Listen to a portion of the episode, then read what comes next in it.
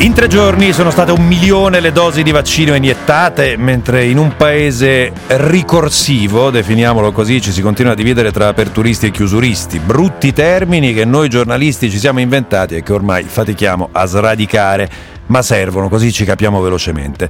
Il cosiddetto rischio calcolato, del quale ha parlato Draghi venerdì, trova la ferma opposizione di una parte della comunità scientifica del paese. Ma ecco che a distrarci dalla pandemia arriva una notizia di politica sportiva dirompente per l'industria del calcio. La creazione, tante volte circolata e ora annunciata, di una Superlega europea con 12 squadre, con Inter, Juve e Milan per l'Italia. Questo è 24 mattino, io sono Simone Spezia. Possiamo iniziare questa volta cambiando musica.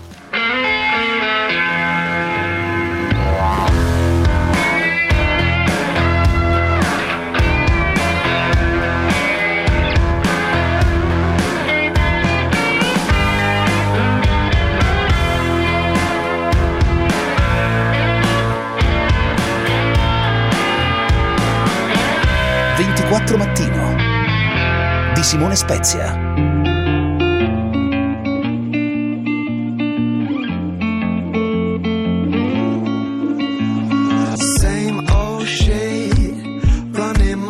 until she busts my lid. So many problems you can take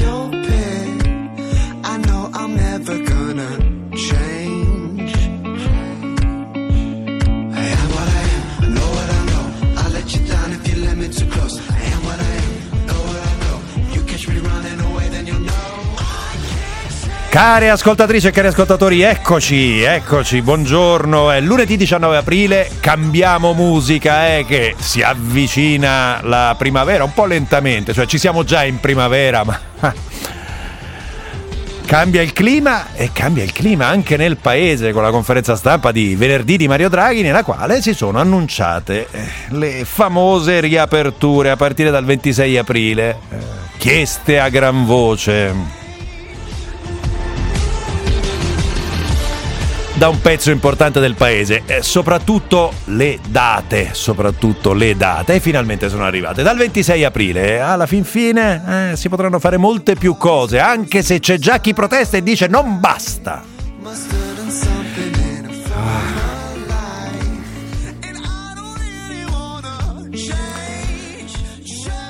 Peter Bescapè in regia, Danilo Di Trani in assistenza, in redazione Alessandro Marco Tulli, Gloria Guerrera, Giorgio De Luca, i nostri autori Margherita Ina e Francesco Ciaraffo.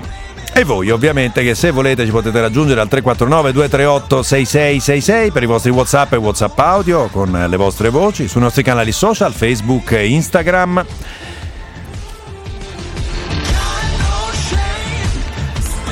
Da cosa iniziamo? Caro Peter, ma iniziamo dal neo presidente della conferenza delle regioni e presidente del Friuli Venezia Giulia, Massimiliano Federica, il quale dice alla fin fine era una scelta obbligata perché? Perché la gente le regole non le rispetta più ma non funziona bene perché dopo un anno di sacrifici, in alcuni casi di disperazione di alcuni cittadini, l'adesione della popolazione a queste misure è venuta molto molto molto meno. E quindi secondo me la strategia delle chiusure e dei divieti assoluti oggi funziona poco.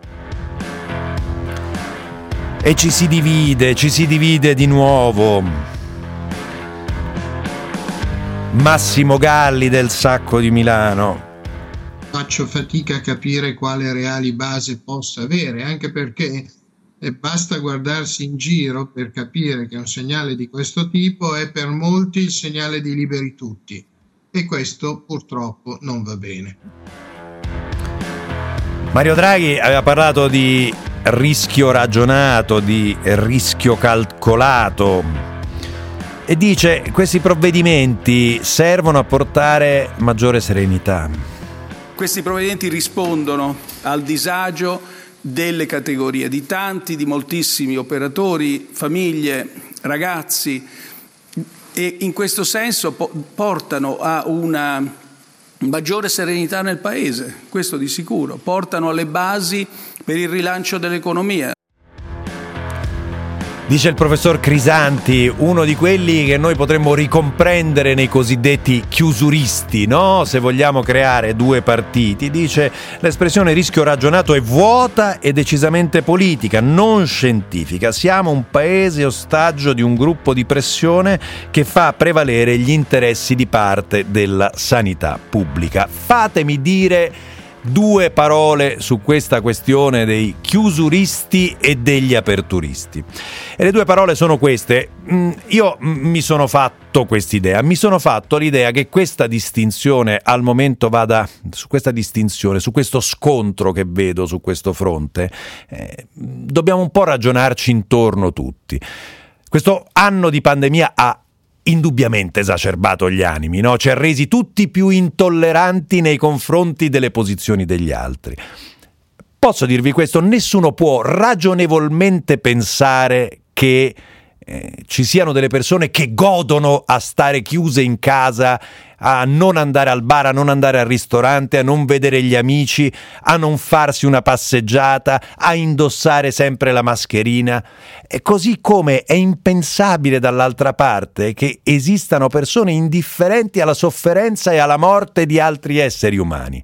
E quindi chiusuristi e aperturisti agli estremi, e beh, diamoci tutti quanti un po' una calmata, un po' più tranquilli, impariamo a rispettare le paure l'uno dell'altro, la paura di morire, di veder soffrire parenti e amici da una parte e dall'altra parte la paura di non saper mettere insieme il pranzo con la cena, la paura di non reggere psicologicamente allo stare così tanto chiusi in casa impariamo un po' a rispettarci, no? a non farne due partiti politici e a non far sì che la politica sfrutti questa divisione all'interno del paese e proviamo a capirci se, se riusciamo ovviamente un po' di più.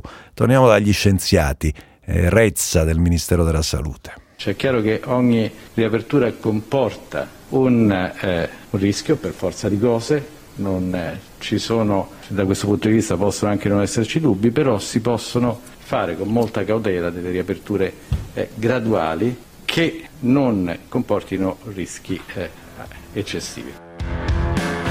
E no, eh, lo dico all'ascoltatore o all'ascoltatrice che ci scrive la differenza tra posto fisso e non posto fisso. Io non sono d'accordo, cioè pe- c'è, c'è, sicuramente una componente di questo tipo, eh? non, non lo nego, è chiaro e l'abbiamo messa in evidenza nei giorni scorsi, ma penso in tutta sincerità che ci sia qualcosa di più. Eh, semplicemente tutti abbiamo messo sulla bilancia le nostre paure, i nostri timori, le nostre tensioni e abbiamo fatto pendere la bilancia da una parte o dall'altra. Mm? E allora, se tutti però abbiamo usato la stessa bilancia, questo va riconosciuto, magari con pesi diversi, però è la stessa bilancia. Questo va riconosciuto, va, mm, è una cosa sulla quale mm, bisogna riflettere, evitando, se possibile, ovviamente, di eh, spaccarsi così duramente, soprattutto maltrattando quella che teoricamente consideriamo l'altra parte, no? quelle cose che si leggono, i covidioti, espressioni di questo genere, eh, sono cose che hanno poco senso, gli irresponsabili dall'altra parte, gli assassini addirittura si dice in certi casi per chi richiede le aperture. Cioè, stiamo, stiamo un po' più tranquilli perché tutti quanti abbiamo attraversato un anno discretamente difficile, tutti quanti stiamo cercando di equilibrare psicologicamente e a livello di paure le cose. Poi magari sbaglio, eh, invece è giusto eh, scontrarsi in questo modo brutale. Oh, non basta mai. Adesso, mo, adesso che c'è la, lo schema per le riaperture, il, la Lega chiede di togliere il coprifuoco, la Lega e Forza Italia chiedono di togliere il, il coprifuoco e i ristoratori dicono no, non va bene perché si apre solamente all'aperto e i locali al chiuso sono pe- penalizzati. Momi El Hawi, che abbiamo sentito più di una volta, è uno dei portavoce, o forse il portavoce eh, delle manifestazioni Io Apro, è un ristoratore di Firenze, ieri era ospite di Lucia Annunziata. Beh, tanta delusione. Un, delusione? Una caramella amara. Ah, cavolo, pensavo chiamata. che mi dicesse che era contento. Delusione per un motivo semplice, dottoressa, perché c'è stata fatta una discriminazione. Ah. Figli e figliastri. Chi ha all'aperto sì, chi non può avere all'aperto no. Quindi io ho eh, una ma da qui a dire che è una caramella, diamine. È una caramellina amara, diciamo. È così, eh, tanto non basta mai, eh, non basta mai. Allora, ehm, l'altro tema che, che apre un po' il dibattito, apre un po' la discussione ancora una volta quello della scuola. E qua qualcosa di più rispetto ai sentimenti di ciascuno oggettivamente si può dire. E questo qualcosa di più è che poco è stato fatto per consentire la riapertura della scuola in presenza. In queste ore si vagheggia, ma non c'è un piano concreto di test salivari o tamponi rapidi nelle scuole. In altri paesi avviene, e lo sappiamo perfettamente, per avere un tracciamento più preciso. Non si parla abbastanza di come arieggiare le aule e se stia stato predisposto qualcosa per arieggiare le aule.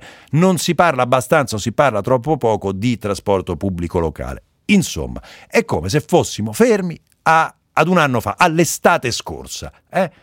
È un po' così. Sentiamo ancora una volta... Eh, fe... No, sentiamo il eh, ministro Speranza innanzitutto, venerdì. Mancano poche settimane alla fine di questo anno scolastico e vogliamo che il più alto numero possibile di questi ragazzi, che poi sono i nostri figli, le nostre figlie, possa tornare a scuola in presenza. Ci assumiamo un po' di rischio? Io le dico sicuramente sì. Sicuramente ci stiamo assumendo un po' di rischio, è un rischio ragionato, come ha detto il Presidente del Consiglio, non è un rischio folle. Così dunque il ministro Speranza in conferenza stampa venerdì giustamente a un certo punto un giornalista o una giornalista chiede al Presidente del Consiglio eh, però Presidente qua se il 26, il 27 ripartono le scuole, anche eh, le superiori, tutte in presenza, qua abbiamo un problema di trasporti pubblici, che è il problema che viene sottolineato fin dall'inizio. E Draghi risponde così. Lo Stato ha stanziato 390 milioni eh, con, eh, per un programma di trasporti pubblici locali da attuarsi con le regioni. Sui trasporti pubblici ci sono delle limitazioni di occupazione al 50%, è stato fatto molto, ora bisogna, ci sono ancora di questi 390 milioni, c'è una parte che deve essere ancora spesa.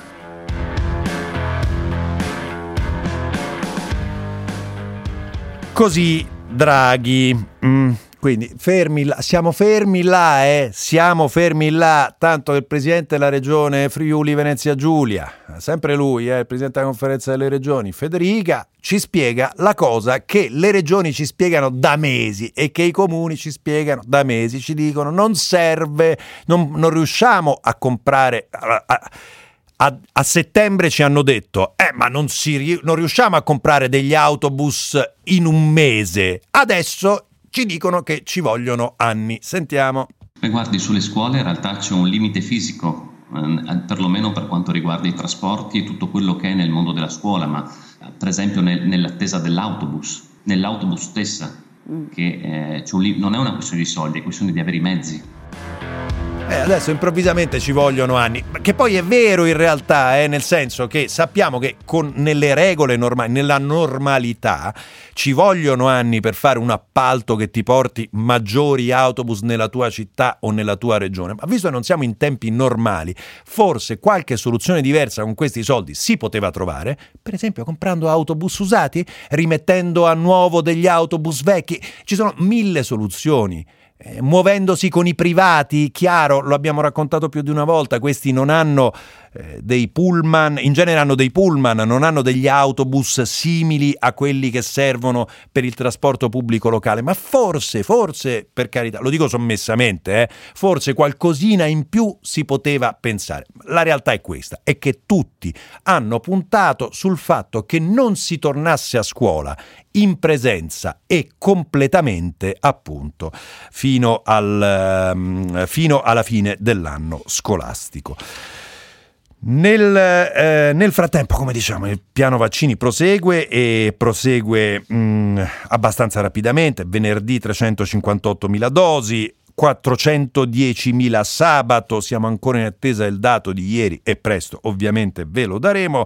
Il fine settimana ha portato sabato anche al rinvio a giudizio mm, per Matteo Salvini nella vicenda Open Arms, accusato di sequestro di persona. Su questo si concentra un po' la politica in queste ore. Ehm, sentiamolo Salvini.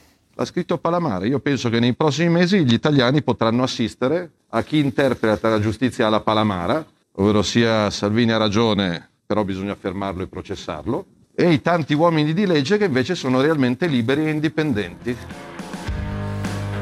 Oh, di certo, fatemi dire questo, di certo, eh, al di là della questione Salvini, mh, ci torneremo eh, perché poi sarà ospite nostro Matteo Salvini domani alle 8.35. Eh, sulla questione più in generale delle aperture e delle chiusure, fatemi dire, e qua vorrei che iniziassimo a ragionare anche sulla puntata eh, che tratteremo oggi alle 8.35, fatemi dire che questa è una mossa politica da parte di Draghi, cioè finalmente iniziamo a vedere il Draghi un po' più politico.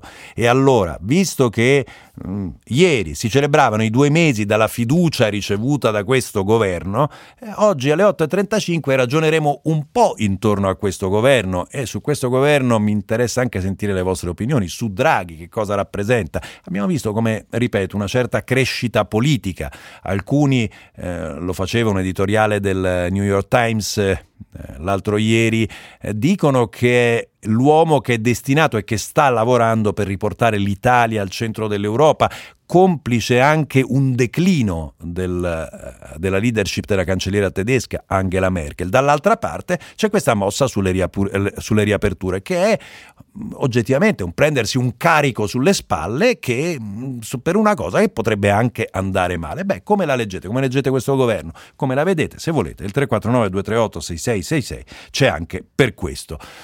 Il traffico.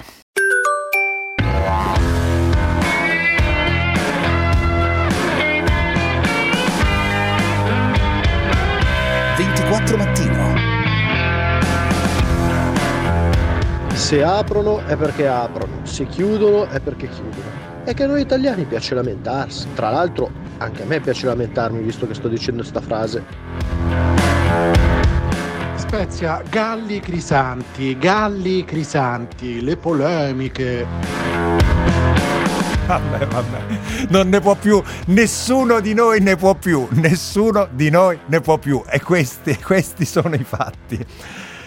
Uh, non abbiamo avuto tempo uh, per adesso, ma ci torneremo in rassegna stampa a parlare della vicenda della Superlega, che è la, gran, la notizia importante per, non solamente per il mondo del calcio, ma anche per l'industria del calcio e quindi per un pezzo dell'industria dell'intrattenimento e dello sport, non solo di questo paese, ma di tutta Europa. Ci arriveremo in rassegna stampa, ci sono molti commenti interessanti, di cui quello che ricorre di più alla, a fronte dell'idea della creazione di questa Superlega, nella quale entrerebbero di italiane solamente Juve, Inter e Milan, è dire il concetto è un po' questo. Il calcio è bello perché esistono sorprese come l'Atalanta, tanto per dare un'idea, no? E, e, se tu fai una Superlega di quel genere, crolla un po' tutto. Se volete dire la vostra, anche su questo ci siamo. Però voglio andare invece sulla questione del pass vaccinale o di immunità o di tampone effettuato che si prospetta, che viene prospettato per lo spostamento tra regioni, eh, che eh, potrebbe arrivare, eh, poi vedremo quali saranno le modalità, potrebbe arrivare eh, anche per l'Europa naturalmente. Buongiorno a Guido Scorza, che è un avvocato e componente del collegio del garante per la protezione dei dati personali, il garante della privacy per dirla semplicemente. Buongiorno Scorza, benvenuto. Buon, buongiorno, grazie per l'invito. Ci sono ostacoli dal punto di vista della privacy alla creazione di un uh, pass di questo genere? Ma più che ostacoli direi ci sono uh, modalità da, uh, da rispettare per farlo bilanciando il sacrosanto diritto alla riapertura e quello alla salute con il diritto alla privacy eh, dei eh, cittadini italiani. La prima eh, di queste modalità è che serve naturalmente una norma di legge, serve eh, che il governo e il Parlamento eh, stabiliscano, autorizzino, non solo autorizzino eh, l'utilizzo di questo pass, ma stabiliscano anche quali devono essere le regole, evidentemente interagendo anche proprio con il garante per la privacy, quali devono essere le regole per, eh, per, far sì che questo pass sia utilizzato senza travolgere però il diritto eh, alla privacy degli italiani durante la pandemia e dopo la pandemia quando evidentemente non bisognerà abituarsi ad una forma comunque di eh, controllo e trattamento di, di, massa di dati particolarmente, eh, particolarmente sensibili. Qui la, la cosa più importante di questa legge che, che, che verrà intanto è capire quali sono le informazioni effettivamente necessarie eh, da far circolare, chi deve, eh, chi deve trattarle, come, per quanto tempo. Quali sono i vostri paletti, Scorza? Eh, diciamo innanzitutto che se il punto di partenza è rappresentato da tre circostanze, come par capire, eh, si è fatto il vaccino, si è avuto il eh, virus e, e, si sono sviluppati eh, gli anticorpi, eh, si è fatto un test nelle ultime 48 ore, considerate da chi ha progettato, da chi sta pensando a questa, a questa misura, considerate equivalenti, quindi tutte e tre ugualmente abilitanti la libera circolazione circolazione sul territorio piuttosto che domani l'ingresso eh, ad una qualche eh, manifestazione, ecco allora eh, ciò che intanto è importante che sarà importante è che poi eh, l'accesso e la verifica eh, siano neutre rispetto a quale di queste tre, cioè non conta e non è importante che il gestore eh, di una manifestazione piuttosto che la, la gente che verificherà eh, il, eh, il, pass sappia eh, se quale vaccino ho fatto, se ho fatto il test eh, o se sono immune eh, perché ho già avuto il Covid. Ecco, la cosa importante a quel punto sarà che l'informazione sia semaforica, sia binaria e che quindi mm. questo famoso eh, quel code o quel che sia dica semplicemente semaforo verde, un po' l'idea del Green Pass. Esatto, puoi passare o non puoi passare, puoi passare non puoi passare. Esatto, quindi, quindi non, esatto, non, ci sia esatto. l'informazione sensibile che è l'informazione mi sono vaccinato o non mi sono vaccinato, sono immune perché ho avuto il Covid oppure eh, appunto ho fatto un tampone. Solo semaforo verde e semaforo rosso e questo è un, è un, un primo paletto. Um, eh, ovviamente dovrete avere un'interlocuzione con il governo, immagino che però da voi non, c- non c'è, dalla, dal garante della privacy non c'è un, uno stop pregiudiziale no? su, su un'ipotesi no, di questo genere. No non c'è e non può esservi perché non è evidentemente una uh, nostra responsabilità quella della scelta politica a monte che è scelta di opportunità ed è scelta di legittimità costituzionale rispetto alla quale evidentemente ci sono altri soggetti eh, chiamati a, ad occuparsi. Noi discutiamo eventualmente del come e, e il come appunto è la legge, eh, è, è, la minimizzazione